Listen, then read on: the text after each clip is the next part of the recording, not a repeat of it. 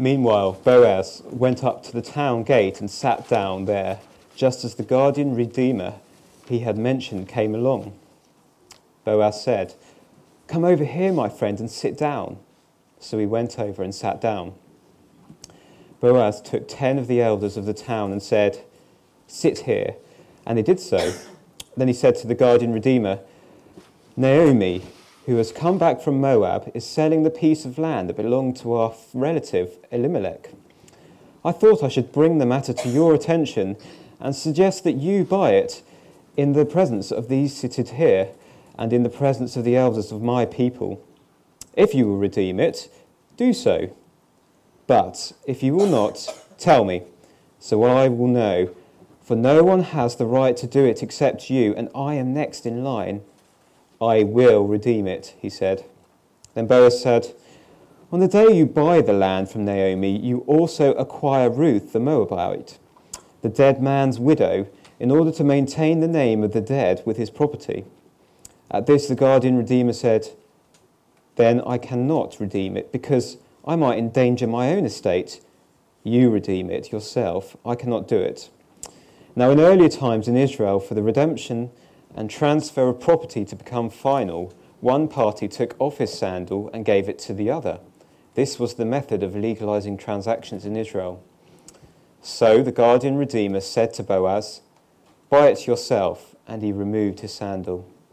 Then Boaz announced to the elders and all the people, Today you are witnesses that I have bought from Naomi all the property of Elimelech, Kilion, and Mahlon.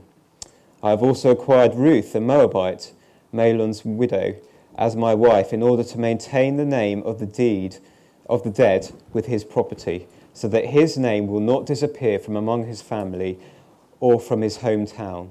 Today you are witnesses. Then the elders and all the people at the gate said, We are witnesses. May the Lord make the woman who is coming into your home like Rachel and Leah, who together built up the family of Israel. May you have standing in Ephrathah and be, mem- be famous in Bethlehem. Through the offspring the Lord gives you by this young woman, may your family be like that of Perez, whom Tamar bore to Judah. So Boaz took Ruth, and she became his wife. When he made love to her, the Lord enabled her to conceive, and she gave birth to a son. The woman said to Naomi, Praise be to the Lord, who this day has not left you without a guardian redeemer. May he become famous throughout Israel. He will renew your life and sustain you in your old age.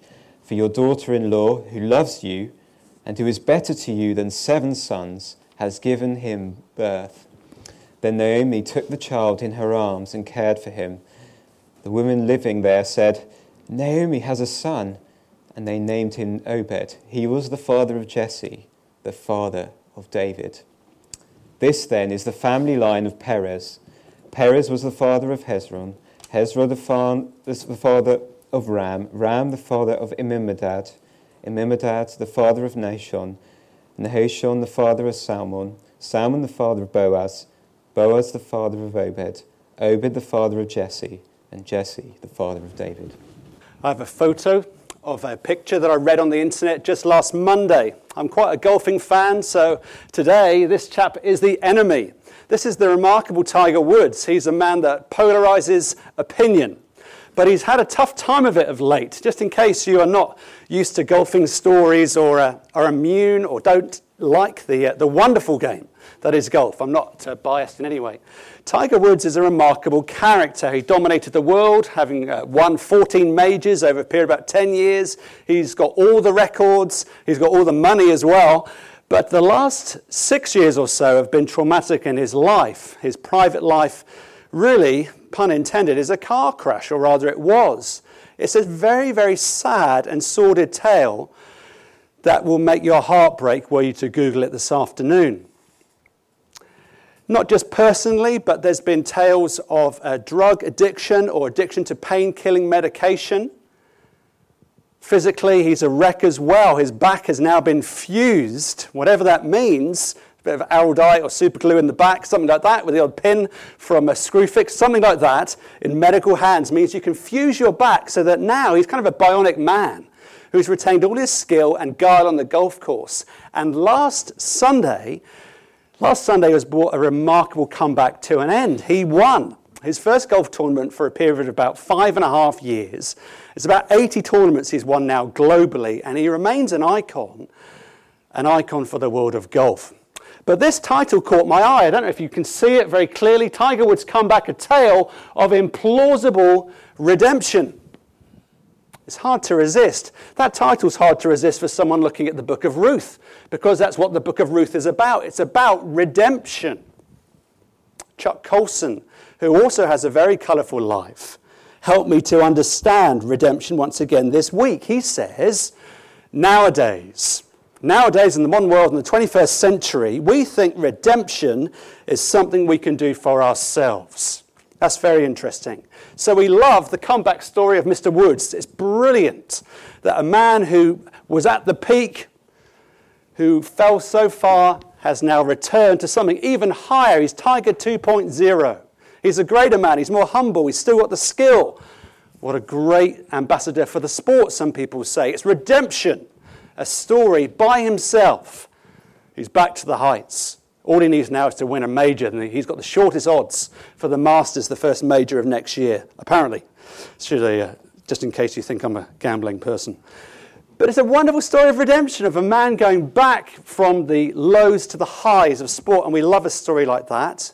Whether it's sport, literature, Jean Valjean, whether it be kids, Nemo, that kind of J shaped curve of joy, sadness, resurrection. It's what makes stories superb. But then there's a problem with that thinking. If we think that redemption is something we can do by ourselves, the Bible gives us a reality check as we look into its pages. The Bible says the very opposite. You cannot redeem yourself. You need redemption. But actually, more biblically, you need a redeemer. You need someone to save yourself. You can't save yourself. You can't get back on the horse. You can't get back on the first tee and remember how to play. You need not redemption, you need a redeemer. You need someone who has the power, the authority, the resolve, the resources to rescue you. And that's what Ruth is about. And just in case you've uh, missed previously in the book of Ruth, here are some pictures. We could do with losing a light or perhaps a curtain would be helpful. Chapter 1 of Ruth, there is a journey. The first five or six verses, we've said this before, they describe a 10 year period of heartbreak and of tears and of bitterness and of sorrow, of a decision that Elimelech makes to lead his family from the house of bread, that's Bethlehem, that's what it means, to Moab, because there's a famine in the land. Chapter 1, verses 1 through 6. By the time we get to the end of verse 6 of chapter 1, there is sadness and tears cleaning Naomi's dusty face. There's just uh, pictures on the wall of her past life where she had her hands full, now they're empty. There's three funerals, and there's no joy. A very sad way to start the story. And then by the time we get to chapter 2, there is hope. In desperation, they've returned now to Bethlehem because they hear on Radio Israel that the famine has come to an end and there is now food that God has provided in a miraculous way. And there's food. And from empty hands, it's now full of grain is a picture we use. By the time we get to chapter 3, that's a wonderful piece of art that you cannot see. There's a, these two women scheming in the most godly way possible of Naomi using all her guile and experience and faith filled initiative to go forth and bag her man for Ruth. Ruth needs to do some daring, vulnerably saturated moves because she has a heart for safety and she throws herself on the kindness of a man called Boaz. And Boaz responds. He says, I will redeem you. You can't do it yourself. I will redeem you. I am your kinsman redeemer. But there's a spanner in the works, like there is in any good story or film, because the problem is at the end of chapter 3, there is one who is closer than I. There's someone closer than I who should have the first say on your hand and your heart and your property. What's going to happen? Is it going to be a happy ending? We're all there, kind of biting our fingernails, because it's about Luke Or rather, Leviticus chapter 25, a kinsman redeemer, kids on your sheet. A kinsman redeemer is someone, or a guardian redeemer, is someone in God's law who has the authority and resources and wants to take the risk to care for someone in their family who needs care. It's someone who has the resources to reach out and show kindness to someone that can't help themselves. And this passage tells us, chapter 4, about three redeemers. And here's the first one a redeemer, verse 1 to 10, for Ruth. A redeemer for Ruth. Look at verse 1, chapter 4. Meanwhile, Boaz went up to the town gate and sat there when the kinsman redeemer, guardian redeemer, he had mentioned came along. Boaz said, Come over here, my friend, and sit down. So he went over and he sat down.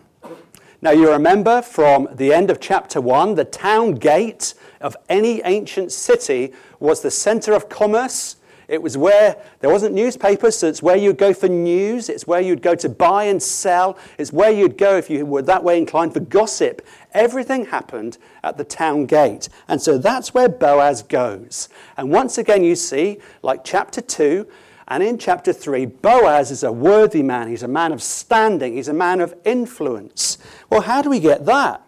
Because he's there in the place of business and he's there, verses uh, 2 and 3. He has the authority to say to 10 elders, Come and witness what I hope will be a good piece of business for me. But notice, in a time when names are so important, remember Elimelech, my God is king. Uh, don't call me Naomi, call me Mara. Sadness rather than sweetness. We don't know what this man is called. We've been waiting for this man, Mr. So and so, to appear. And it just so happens, as we saw in chapter 2, that at the very time that Boaz was at the town gate, who were to come along but Mr. So and so? It's a Hebrew way of saying this is an insignificant man. This is an unworthy man. And I will tell you that by not mentioning his name. We get that from verses 2 and 3. But Boaz has a plan. Look at what he says. He went over and he sat down, and 10 of the elders are there, verse 2. And notice verse 3. He said to the kinsman redeemer, Mr. So and so, we don't know his name, Naomi, who has come back from Moab, is selling the piece of land that belonged to our brother Elimelech. I thought I should bring the matter to your attention and suggest that you buy it in the presence of these seated here and in the presence of the elders of my people. If you will redeem it, do so. But if you will not, tell me, so I will know. For no one has the right to do it except you, and I am next in the queue, next in the line. Here's an offer, a one time offer, Mr. So and so, that's too good to refuse. It's your chance to increase your property portfolio. It's your chance to get some of the prime fertile land that exists around Bethlehem. All you need to do is take Naomi, excuse me, under your wing. She's a lady who's past childbearing age. She's getting on a little bit in her life. She's not a risk to your social standing, but she will take a little bit of drain on your resources. But if you take the punt, if you take the risk, this has great reward for you, Mr. So and so. And so he says, verse 4, I will redeem it. And you kind of think, what is Boaz playing at? Here is this wonderful picture of romantic initiative in chapter 3. And now Boaz is going to lose it all. What's he doing? I mean, just imagine. Imagine if Ruth and Naomi, who have a very large vested interest in this discussion, in this transaction, imagine if they tiptoed just behind Boaz to the town gate and they're listening in to what is happening. You can just imagine their jaws dropping. What is he playing at? You mean I've got to marry the other guy? My heart's for you. I want to marry you. I've been overwhelmed by your kindness. What is he thinking? Verse 5 Boaz said, On the day you buy the land from Naomi and from Ruth, the Moabitess, you acquire the dead man's widow in order to maintain the name of the dead with his property. Boaz is as shrewd as he is worthy. He is as godly as he is careful. And notice how the Mr. So and so responds. Boaz, who's seen it all as an older gentleman, as if to say, Oh, by the way, um, you know, you said you were going to buy it. Just before you seal the deal, I forgot to mention one little detail, and her name is Ruth. And she's far younger than her mother in law, and she's a Moabitess. Remember, he puts that in again, it's very significant. She's a lot younger, she needs a lot more care. You'll have to provide with her an heir, and that heir will inherit all your land. Oh, oh, oh no, sorry, deals are off. There's no way I'd want to do that because I have a family, Mr. So and so may have said. Because Boaz is as shrewd as he is worthy. Verse 6, there's no way I can do it. I might endanger my own estate. Verse 7 and 8, you can buy it yourself. Not interested. And at this moment, the director of this film turns up the orchestra to the max. You've got some, some whoop whooping in the background. You've got kind of two people running towards each other. Mr. Darcy, Poldark, they're all coming together. This is where they get the inspiration from. And how is that romantic deal sealed? With one of the most strangest sentences in the Bible, verse 9. So he took off his sandal. And then you can imagine the elders running for the hills because he's not had a wash for a while. Here he comes. He takes off his sandal because they didn't have a quill or a pen or red ink in which to press a seal. This is how the people of the ancient Near East would seal a deal. I'm not sure what's going on here. I think it's a symbol to say, wherever my feet would have trod, that now is yours.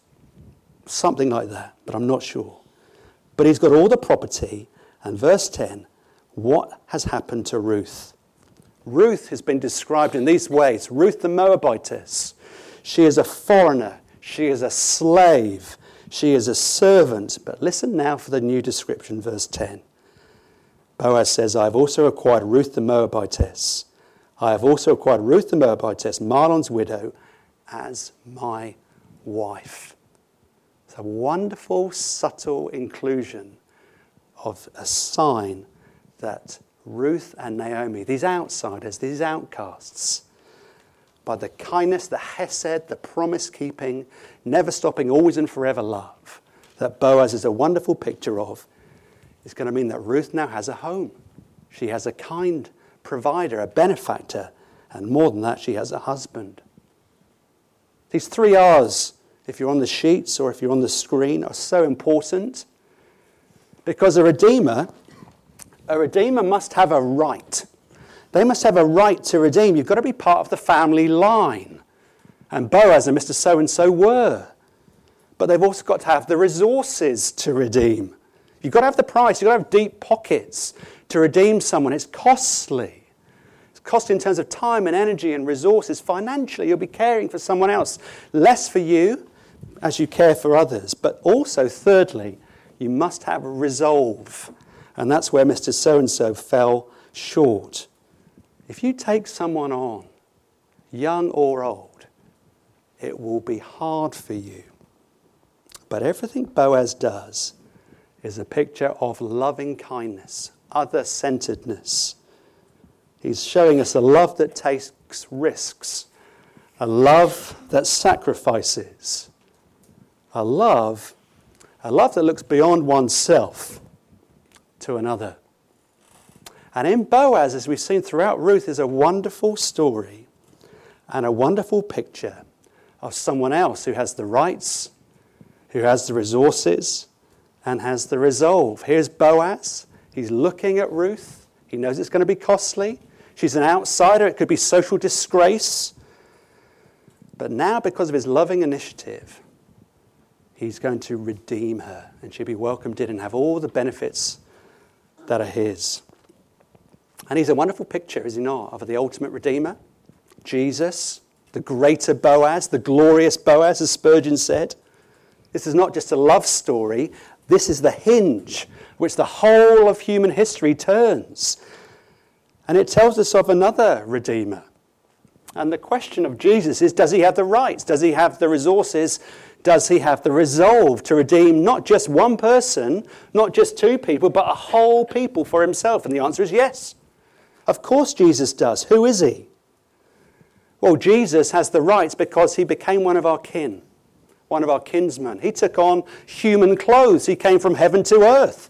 He's not God who stands far away, I don't care, shrugging his shoulders. He's a God, the only God of human history who got his hands dirty, who walked the streets of the world, which he spoke into being. And he took on human flesh and he came close, born like us, like us in every way except one. He didn't sin. He has all the rights, but he also has all the resources. How so? Does Jesus have big pockets? He has the biggest pockets ever made. What do I mean? Who is he?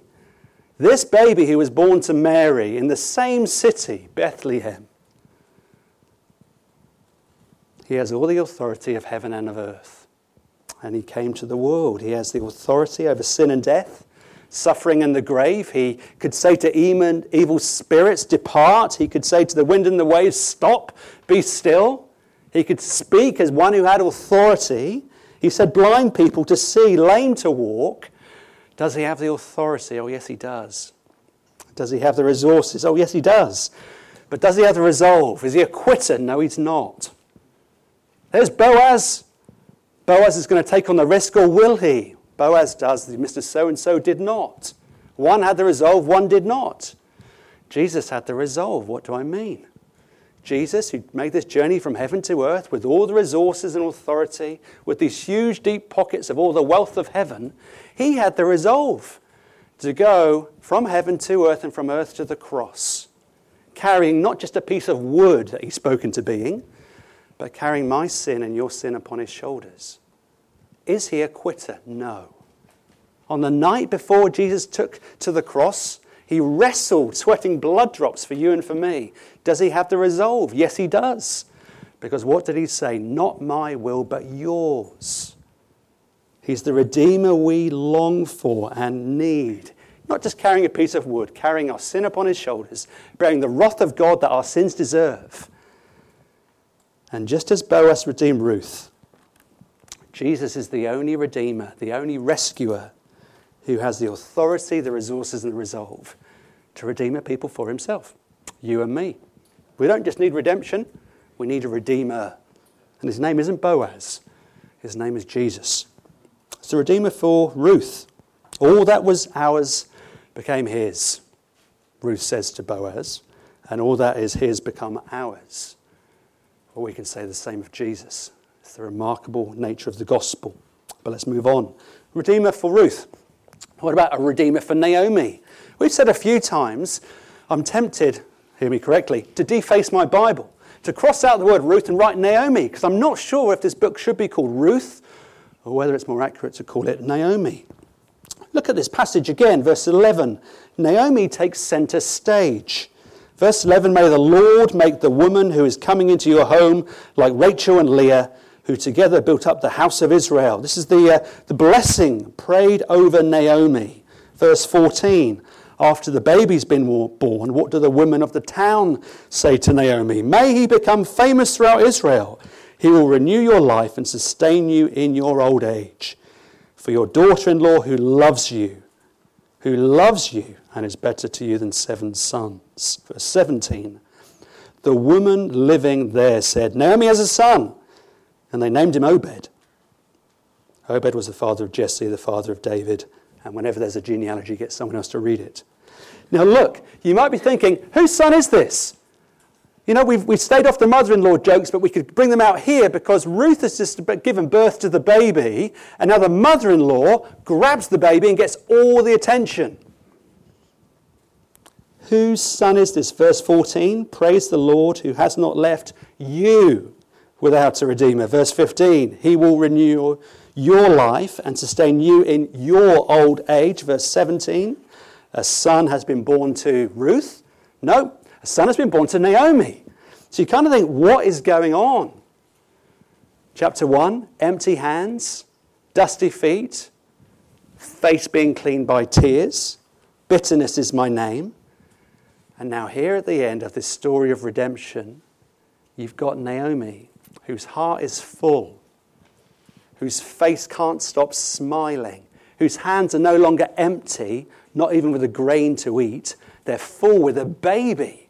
It's beyond her wildest dreams. 10 years of sadness, verses 1 to 5 of chapter 1. Now you've got 10 generations that come from her loins, so to speak. And this reminds us that whatever our circumstances, from famine to feasting, from poverty to plenty, God is always in control. God has the whole world in his hands. It's a wonderful story of redemption from sorrow to joy. And one of the big headline lessons from the book of Ruth is God is in the business of transformation. But it takes years, it takes decades. And in a culture that likes to tweet, we're so impatient. And we need to get our timeline in line with God's timeline. And we need to grow in patience, don't we? He holds the whole world in his hands. And he doesn't paste answers uh, in the sky, but he weaves our story into his story of redemption. Because remember, this story of sadness to joy, of poverty to plenty, when is it happening? Chapter 1, verse 1. When is God most profoundly at work? In the days of the judges. This is a time when the church was an absolute mess, if it existed at all. We didn't know what was right from wrong or wrong from right, and yet God is most profoundly at work. He's not forgotten his covenant promises. He hardly appears on the pages of the book of Ruth. He appears twice. And even that is by inference. But God is at work in large measures and in small details in the life of Ruth and Naomi, who think God has deserted them, pain and joy has been replaced with, or rather, pain and sadness has been replaced with joy and satisfaction in God's purposes. Cowper was right, wasn't he, that we mentioned a few weeks back? Very often, God's purposes will perplex us. Very often, his hands will be, and his ways will be hard to trace. They will be hidden from our eyes, but God's goodness and His kindness just pervade our lives in so many ways. And the provision and the hope for Naomi with this baby with full arms at the end of the story is a sign and symbol of hope that every Christian has in the gospel. Whose baby is it? Well, it's Ruth's. But by being in Naomi's arms, it's a wonderful picture of redemption from sadness to joy, from heartbroken reality to hope filled future. Ten years of sadness, ten generations of promise. It's a redeemer for Ruth, there's a redeemer for Naomi, and then there's a redeemer for the world. A redeemer for the world. One of the things that struck me about this wonderful story is uh, just the amount of space certain events get given. You've got a whole chapter on one day in a sweaty field, chapter 2.